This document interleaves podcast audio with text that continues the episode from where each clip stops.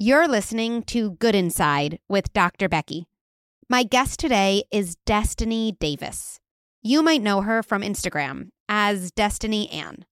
To me, she's a friend, a study group colleague, and an overall awesome parenting coach. Today, we talk about Destini's personal parenting journey and answer questions from parents in the community. With all that in mind, let's jump in. If you're anything like me, mornings can be a real struggle. Between making breakfast, prepping lunches, and making sure our kids actually brush their teeth, the last thing we have time for is a kid having a meltdown about what they're wearing. This is where Garanimals comes in. Garanimals is the original mix and match clothing brand for babies and toddlers in sizes newborn through 5T. They're easy to pair and fun to wear styles, empower kids to dress themselves boosting their self confidence and independence. Oh, and making mornings power struggle free for us parents. That is a win win. You can find all of their fun mix and match styles from their new spring collection in Walmart stores and on walmart.com. So here's to easier mornings, confident kids, and parents reclaiming their sanity. Here's to Garanimals. Hi, I'm Dr. Becky and this is Good Inside. I'm a clinical psychologist and mom of three on a mission to rethink the way we raise our children. I love translating deep thoughts about parenting into practical, actionable strategies that you can use in your home right away. One of my core beliefs is that we are all doing the best we can with the resources we have available to us in that moment. So even as we struggle, and even as we are having a hard time on the outside, we remain good inside.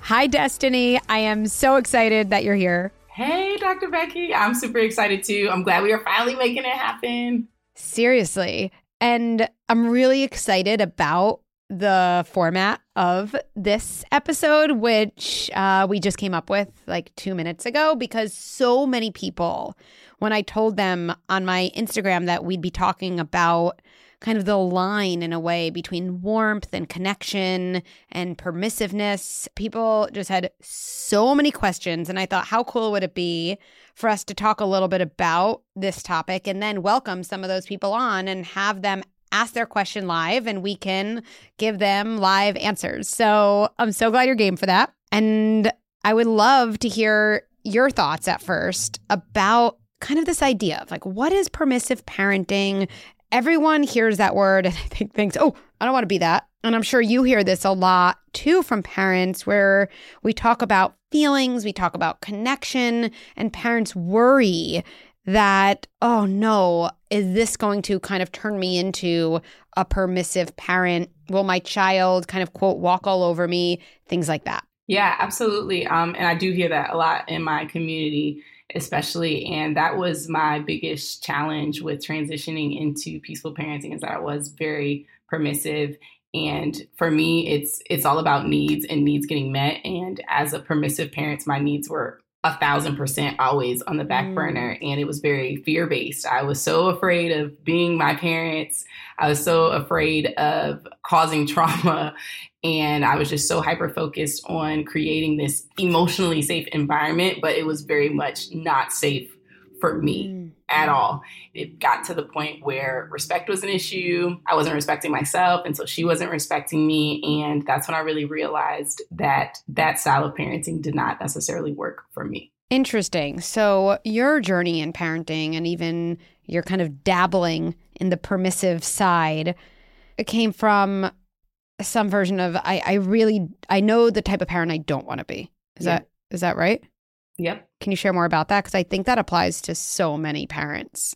Yeah, absolutely. When I became a parent, I, w- I already had that understanding of like, this is a separate person. And, you know, I want her to have her own life and her own vibe and spirit and all that. I did not want to project, but I was still projecting because I was so focused on, I don't want to do this. I don't want to be this kind of parent. And I never stopped to ask myself, well, what kind of parent do I actually want to be? And so there was this mm. long list of, I'm not doing this. Um, but because I didn't focus on what I did want to do, I kind of just didn't do anything. yeah. So for those parents listening, and I'm sure so many of the parents, they really resonate with what you're saying. If they grew up in a family where they felt controlled, where they feel like their voice was never heard, or they feel like, oh, feelings, like, mm-hmm. yeah, feelings were not discussed in my family. They were not valued in my family, kind of my way or the highway, get in line. And yeah. I think a lot of people who are raised like that do know I, I don't want to do that to my kid. Like, I want to respect my child. My child's feelings and ideas and thoughts matter.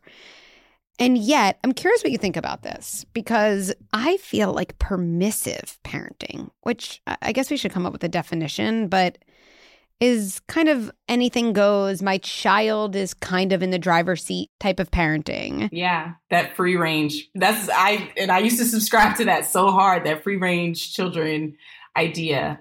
There's something controlling about it too. I actually really think that in that often a marker of a permissive style is the avoidance of your kids' distressing emotions. You agree? I think that it can be. I know that that wasn't necessarily it for me, mm. um, but mm-hmm. I definitely have seen that in my community. And I think that there's a range of permissiveness where it's I'm being passive about your emotions, and then there's the I'm being passive about discipline. And so I fell into the I'm being passive about discipline area and values and boundaries. I was passive there. I was mm. completely hands on, kid gloves with the emotion side of it um, because we were grieving.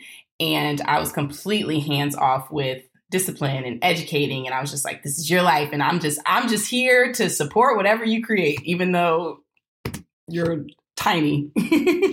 There's so many things I want to ask. So maybe we'll, hopefully we'll get to a bunch of them. But that's really interesting. I haven't really thought that much about this. So I'm sure I'll have a lot more to think about after our conversation. But there can be multiple ways where we can be permissive and i'm guessing we can be permissive in both where one is kind of i'm not really actively engaging in your in your emotional life. Like it's just kind of eh, i'm not i'm not attending to it. But another one you're saying is being more permissive around discipline meaning i'm letting you maybe make decisions as a child that really are out of line with what your role is in a family. I see you nodding. So yeah, yeah say more say more about that or how that even looked in your house. Yeah, absolutely. So without that clarity um, of the parent that I wanted to be, I was just letting her direct the sales and I I just in my head I was like I have to be the parent that she needs. Mm. I have to be the parent that she needs. Um, and so I was constantly letting her direct the discipline and if she was motivated to do something, we did it. If she wasn't motivated to do something, we didn't do it. And it was a lot of it was me grieving and me just being so hyper focused on helping her through the emotional trauma. And a lot of great things came from that. But we got to a point where we were moving out of that grief and we had not as much security in our environment. So we had the emotional security, but we had the emotional security, but we didn't necessarily have the security in our environment. And when I went to go implement the security in our environment, I got so much pushback because it was like, whoa, I've created the environment. I don't have respect for you. Why are you telling me to do anything? You've never forced me or you've never, you know, encouraged beyond my no ever. So what is going on? And she was like, five. Mm, mm-hmm. so we had done this for some years. Yeah. And so that was really, really difficult to transition. And two things.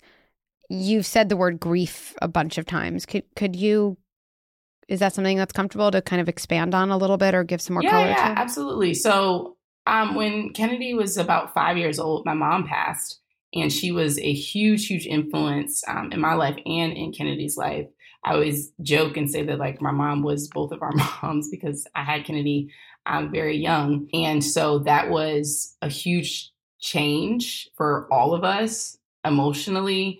And I had to step in in ways that I knew that I wasn't necessarily prepared to step in. And so it created just a ton of insecurities. Yeah. And I was so hyper focused on just the emotional piece of it.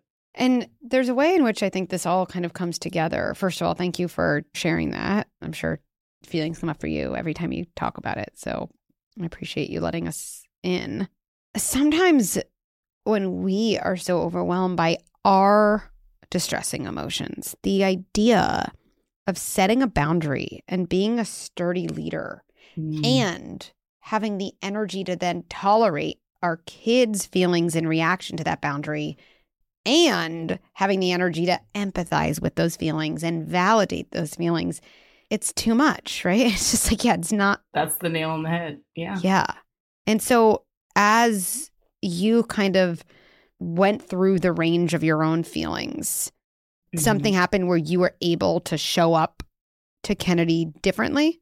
Yeah. And I've never actually processed it in that way, but it was exactly that.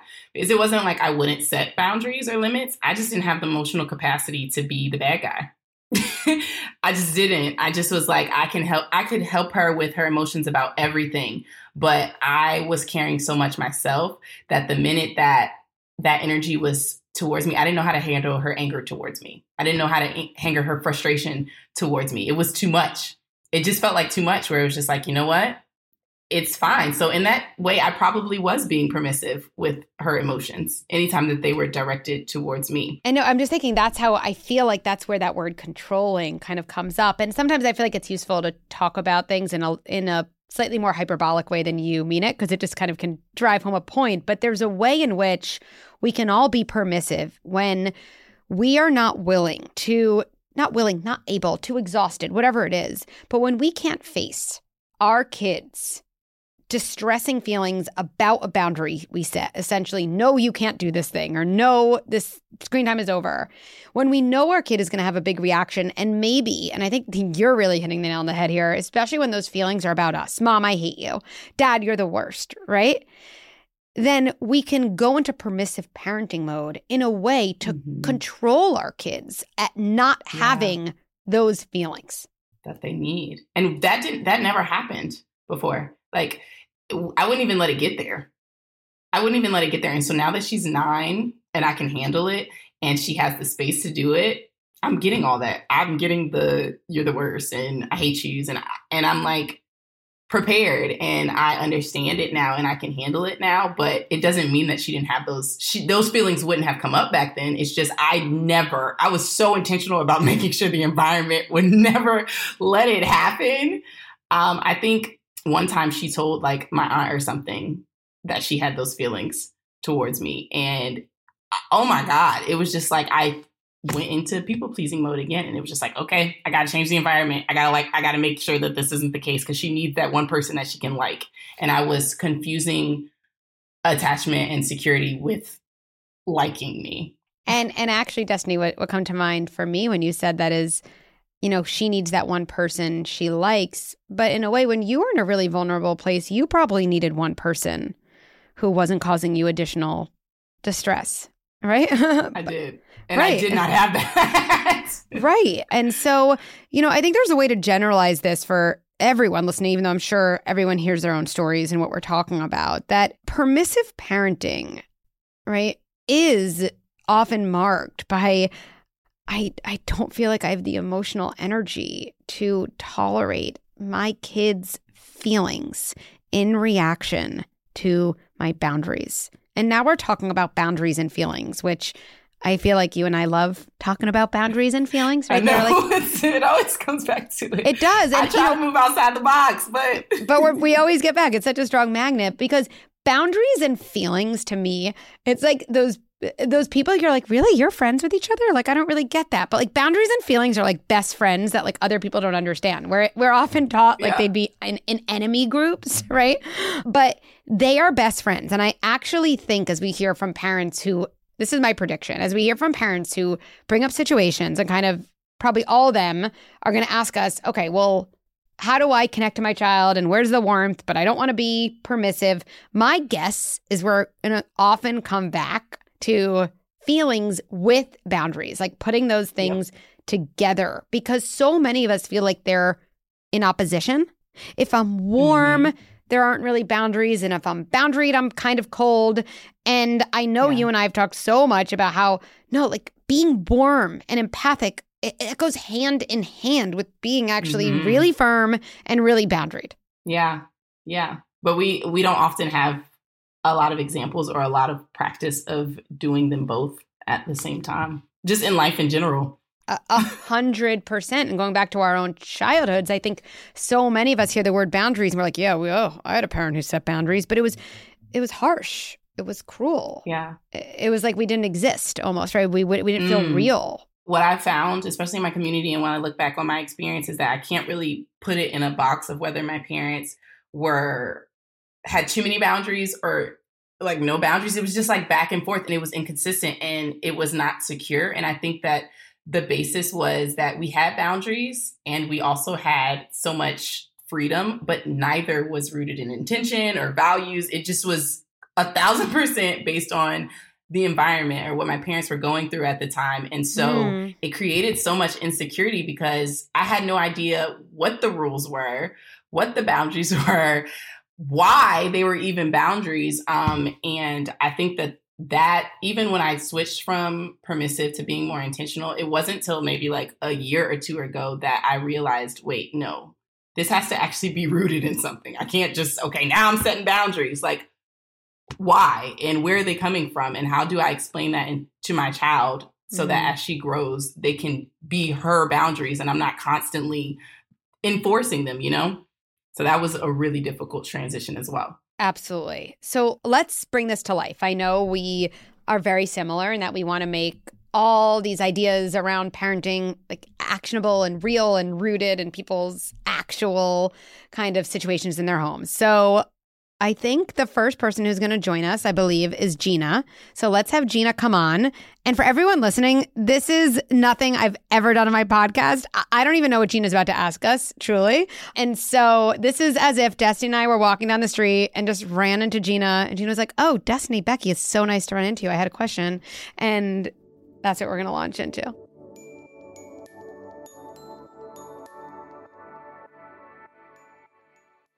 Hi, I'm Gina. I have a four year old son who I would characterize as a deeply feeling kiddo. You know, we've been trying to do the division of responsibilities at mealtime where I don't pressure him to eat. I provide the food, he gets to decide how much and what, and trying to provide safe food so he does get something he likes. Um, he tends to not eat a lot at dinner, and so I've always offered a bedtime snack. But lately, he's even after the bedtime snack, as we go up to bed, as we get ready, and as we're just about to read our bedtime story, he says, You know, mommy, my tummy hurts. I think I'm hungry. And I have tried, you know, I'm, I've struggled with the boundary around this one because I believe that he is hungry because I don't think he's eaten enough for his activity level. And I myself hate going to bed hungry. Um, I can't sleep if I'm hungry either. Uh, so I have most of the times given him the snack and I tried to make it a boring snack, just like a plain piece of bread or something to fill him up. But it's happening a lot. And I feel after afterwards, I just feel really conflicted that I'm perhaps encouraging the behavior or not sticking to the boundary. I've tried at the first snack time to say kitchen's closed, we're not doing this again. But in the end, I, I, I kind of believe he's telling the truth and I don't want him to send him to bed hungry. You know, food at bedtime is tricky, right? And that I just I can't imagine any of us when we're much older and our kids are older are going to say like, "Oh, you know what I just did so well as a parent? Like I just let my kid have no food later at night. Like that just felt so good." You know, I don't know. Right? I feel like it's one of those things that sometimes our fear of being quote a permissive parent gets in our way of giving ourselves permission to just like do something that feels right. And Gina, you said something that really resonated with me. It's just like, I hate to go to bed hungry. And I would hate, I don't know, for me, I would hate if my husband was like, well, Becky, you already did have a bedtime right. snack. So I think you can't eat, you know? Um, I'd be like, you don't know my body. Right. And, and at the same time, I know as a parent, and I know Destini, it's the same. Like, when when it's time for your kids to go to bed, like you're you're done. Yeah, you're like, okay, I'm done. Like I need that like two seconds that I get to myself. So here's where I think we could bring together this like, okay, what's permissive? What is more boundaried? Where can we also honor our kids' feelings? I would come up with a snack that you feel good mm. about giving to your child while you're reading. I do this in yeah. my house where it is during reading time that my four year old often is like, but I'm still hungry, mom. I'm still hungry. And I'm just like, that's not the power struggle I really want to get into. Right.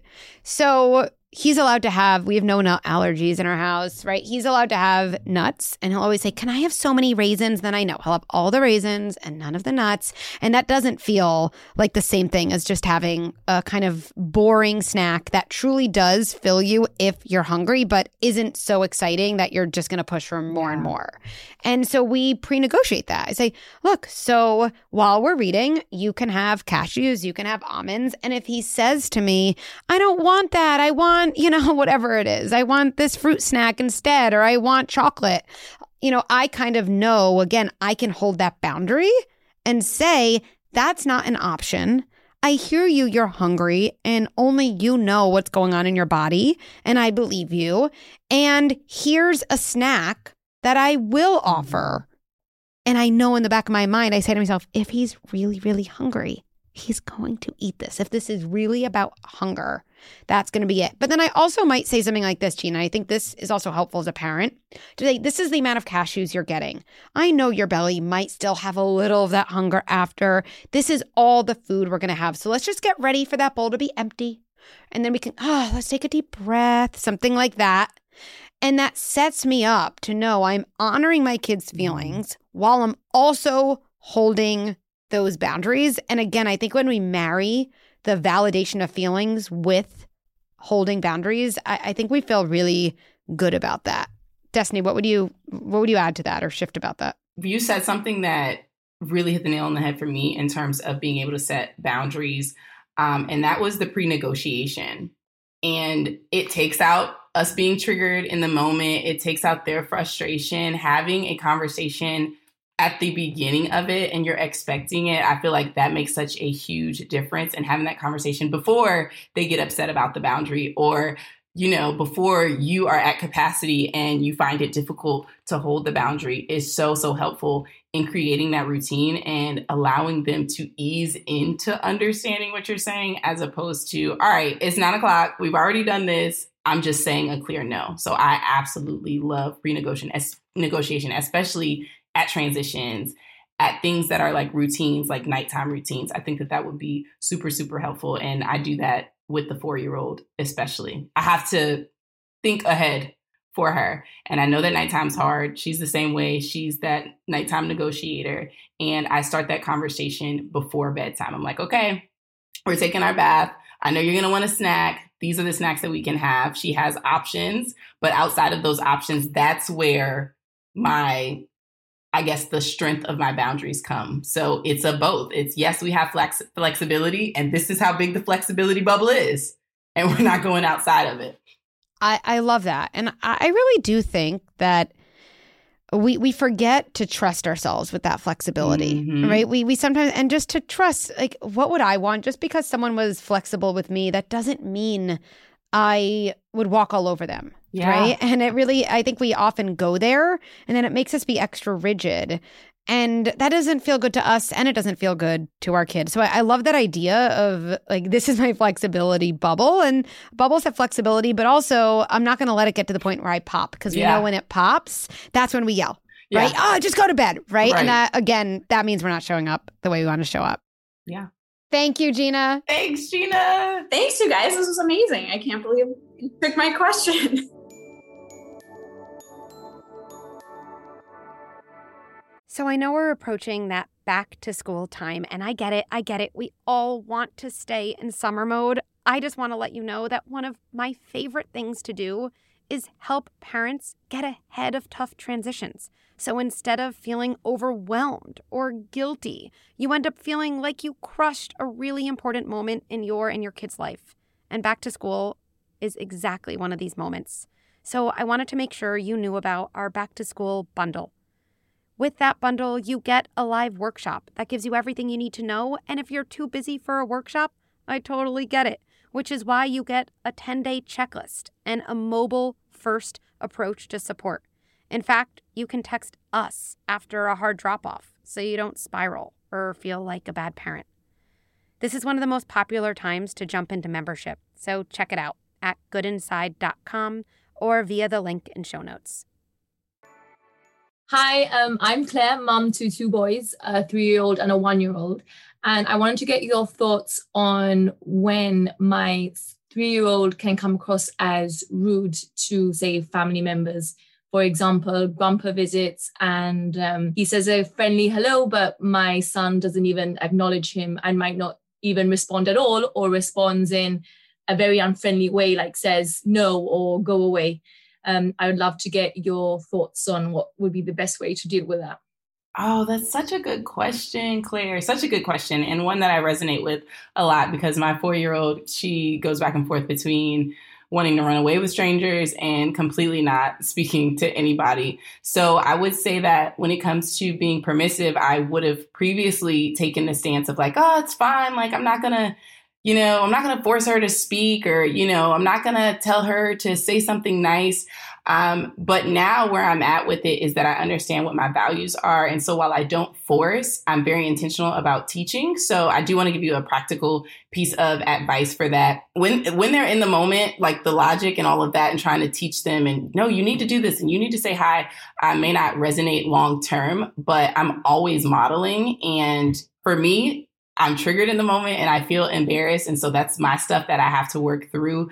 However, I make a point to model to her how I would have preferred for her to handle that situation. So that's how I keep my boundary. And then at a time where neither of us are triggered, we're connected, we feel secure and rooted, that's when I go into teaching. So I personally would not force that, but because it's it's a both thing, right? And I still have to to respect her and that doesn't feel rooted and aligned with what my values are, but I am still going to teach her and hold that boundary by modeling that behavior. I'll say thank you. I'll say hello. I'll ask if she wants to say hello.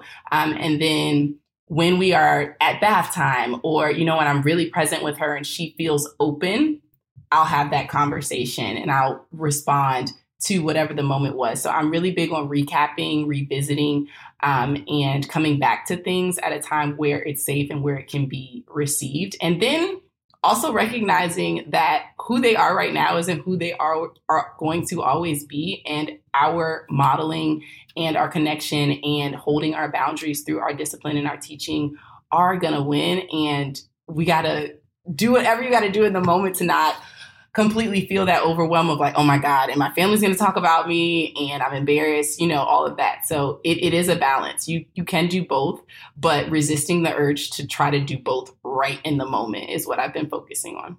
I love that so much, Destini.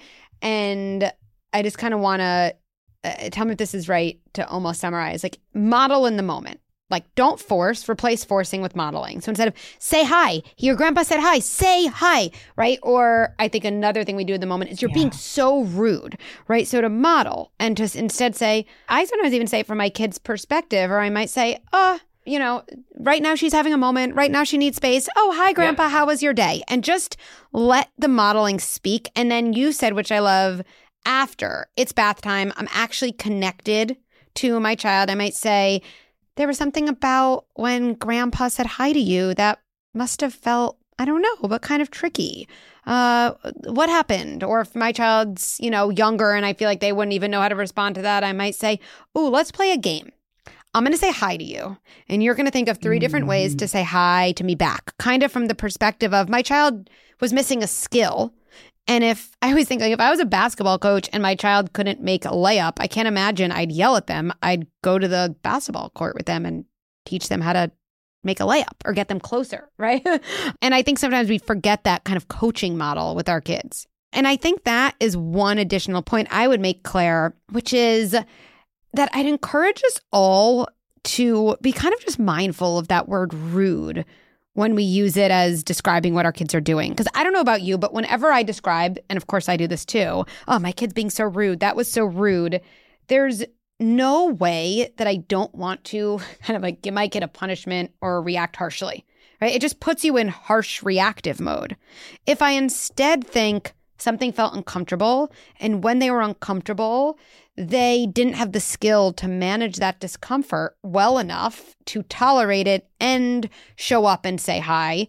Then I, I actually like my kid when I think about it that way, right? I'm like, oh, okay. And then I get to, well, what can I do outside the moment to teach my child? And so again, we get back to this kind of fear of being permissive that if I don't come down harshly on my child, it's as if my child will believe that I approve of their behavior. And I think that's something that people taught us along the way that if we don't punish our child or say, this is not okay, it's equivalent to saying to our child, please do more of this yeah. rude behavior. It's not equivalent. And to trust that your kids don't think it's equivalent and our kids kind of just like us sometimes do need that space. And you were saying it too, Destini, and we need that space, which I think we need that space too, to see our kid through a more generous light and then connect to them from that perspective of maybe they were missing a skill rather than my kid is being rude. Yes, absolutely. And understanding what you want as a parent, I think, Claire, I hope that you leave this understanding and knowing that it's okay that you don't like that. And that was where my permissiveness was lying was like, I was lying to myself, trying to be this gentle parent. And it's like, no, you're embarrassed. That's okay. You you have a desire for your child to be polite. You you're not going to force that, but I would not I could not admit that. Like when I was being permissive, I could not admit that I had values that were rooted in just politeness or that I was embarrassed when my kids acted a certain way and so I was not dealing with it. And my permissiveness had a lot to do with that. So I just wanted to honor you for being able to admit and, you know, say that this is something that you're struggling with and that you feel like, you know, is rooted in one of your values because that was a struggle for me for a while. Thank you, Claire. Thank you, Claire. Thank you. Bye.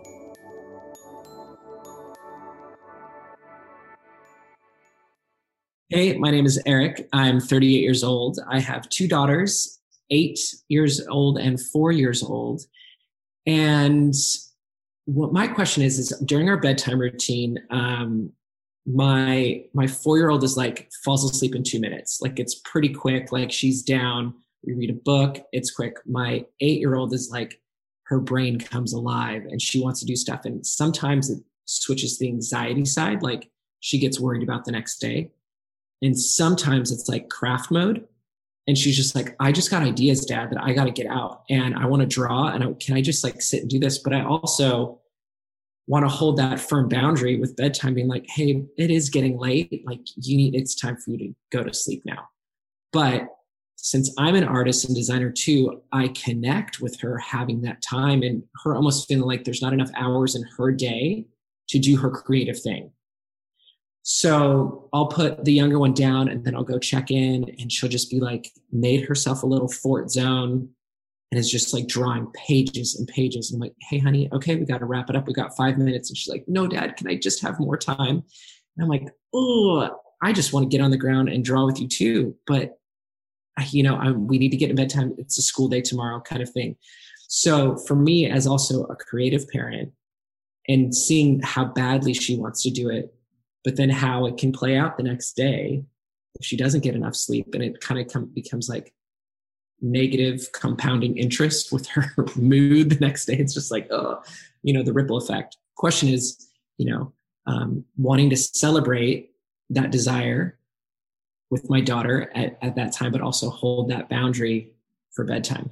Such a good question and such a fun age. I love that you guys have something that you can relate to each other with because at this age, relatability helps so very much because she's getting to that phase where she's understanding the values and she's starting to play with them in her own mind. So for me, what I would do, because I have a very similar child as well, she will stay up till three o'clock in the morning if I let her, is that we do what Dr. Becky was talking about earlier, which was pre negotiating. And we have these conversations based on our values that I spent so much time rooting her in, and she gets them. And so we have this conversation where I say to her, Look, you value creativity just like mom. You value being able to do all these amazing things and you value fun, but you also value your energy. And so we kind of create like this very scientist experiment kind of environment where we look at our day, we look at the data, and we're like, hey, you don't like how you feel when you don't get any sleep. So, how can we live in the space of and? How can we live in the space of both? What's a reasonable time where you feel like, oh, I got my creative energy out and I'm still taking care of myself? And so we kind of break it down. My daughter's name is Kennedy. And so I, I like, I'm like, okay, so this Kennedy right now wants to play, right? What does tomorrow Kennedy gonna want? What is what tomorrow Kennedy or morning Kennedy gonna want? And how can we find space to do both? And so at that age, they have a bit more critical thinking and they are desperate for some autonomy on the rules and the values and stuff. So this is a great time to collaborate with her and create those boundaries. And then with the pre-negotiating, I'm I clarify what my role is. I am here to have your back when you're not having your back. Okay. So that may mean that sometimes you're going to be mad at me. Sometimes you're going to be frustrated, but we're setting a clear boundary and I'm going to be there to help you through that moment when we've moved beyond the flexibility. So you said I can, I'll go to sleep at 11. All right. I'm going to be there at 11 and we're going to start to transition into bedtime. And if that gets hard and that gets frustrating, I can handle your feelings, but I'm going to enforce that because I want nighttime Kennedy and morning Kennedy to both get their needs met. Okay. So I definitely would have a conversation and take it from that range where it's not you against her. It is me and you against this problem that we're solving. How do I get to be creative at night and still have energy and a great mood and all of that the next day? I, I love that. And then the, the thing, the, the thing that came to mind for me is I think when we're considering a boundary and whether in that exact moment we hold it or we're more flexible. A key differentiator of kind of sturdy leadership versus something permissive is whether we're making that decision based on something that just feels right inside of us or we're making the decision because we're worried about how our kids are going to feel and react.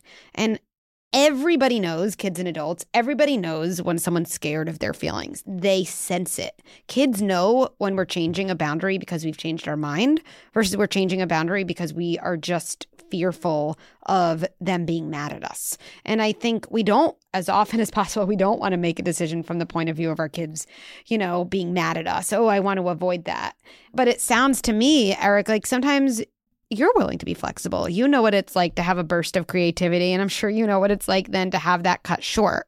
Um, and I think there's a way to bring all of this together. And I love, Destini, what you said about this kind of and situation. Oh, there's this creative kid in you, and there's this morning kid who still has to go to school or whatever it is. I think another and we have to consider as parents is whenever we make the decision to be flexible about a boundary, I think we unconsciously believe our kid owes us complete and utter cooperation without pushback. And I know I do this. I'm like, wait, I just let you watch an extra TV show. So you're supposed to end that TV show, shutting off the TV and coming to me and saying, You are the greatest mother in the whole world. I love you and I will put myself to sleep. Right? It doesn't work that way. Right. So I think as a parent, you have to say to yourself, I actually want to be flexible about this boundary.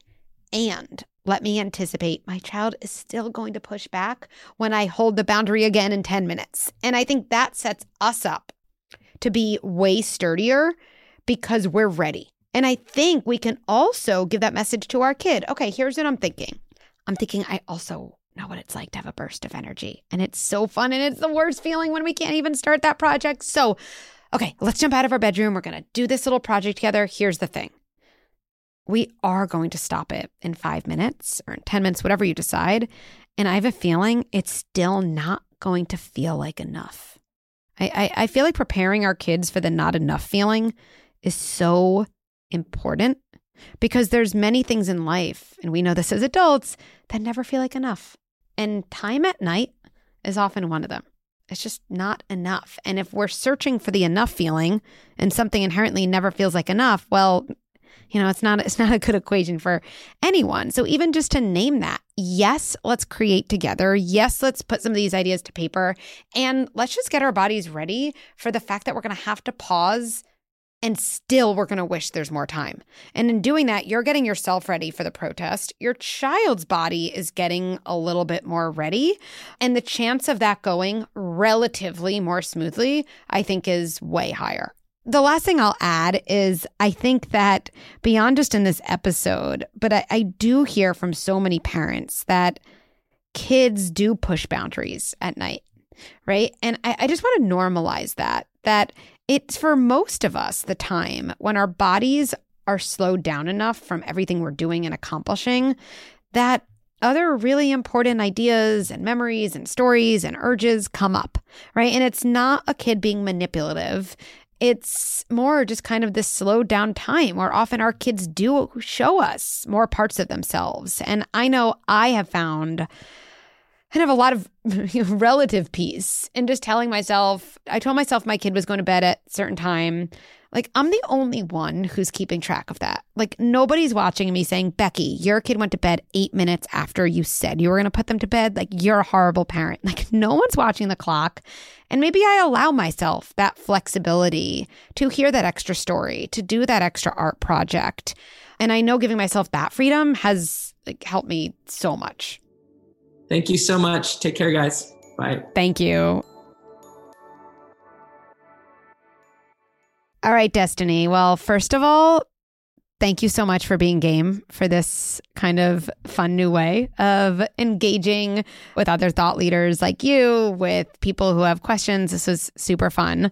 And I'm curious for you, kind of, I know for me, whenever I listen to other people talk and share their stories, I have so many different ideas. And I, I know you kind of work the same way any kind of final thoughts on on this idea of permissive parenting or giving in or trusting ourselves.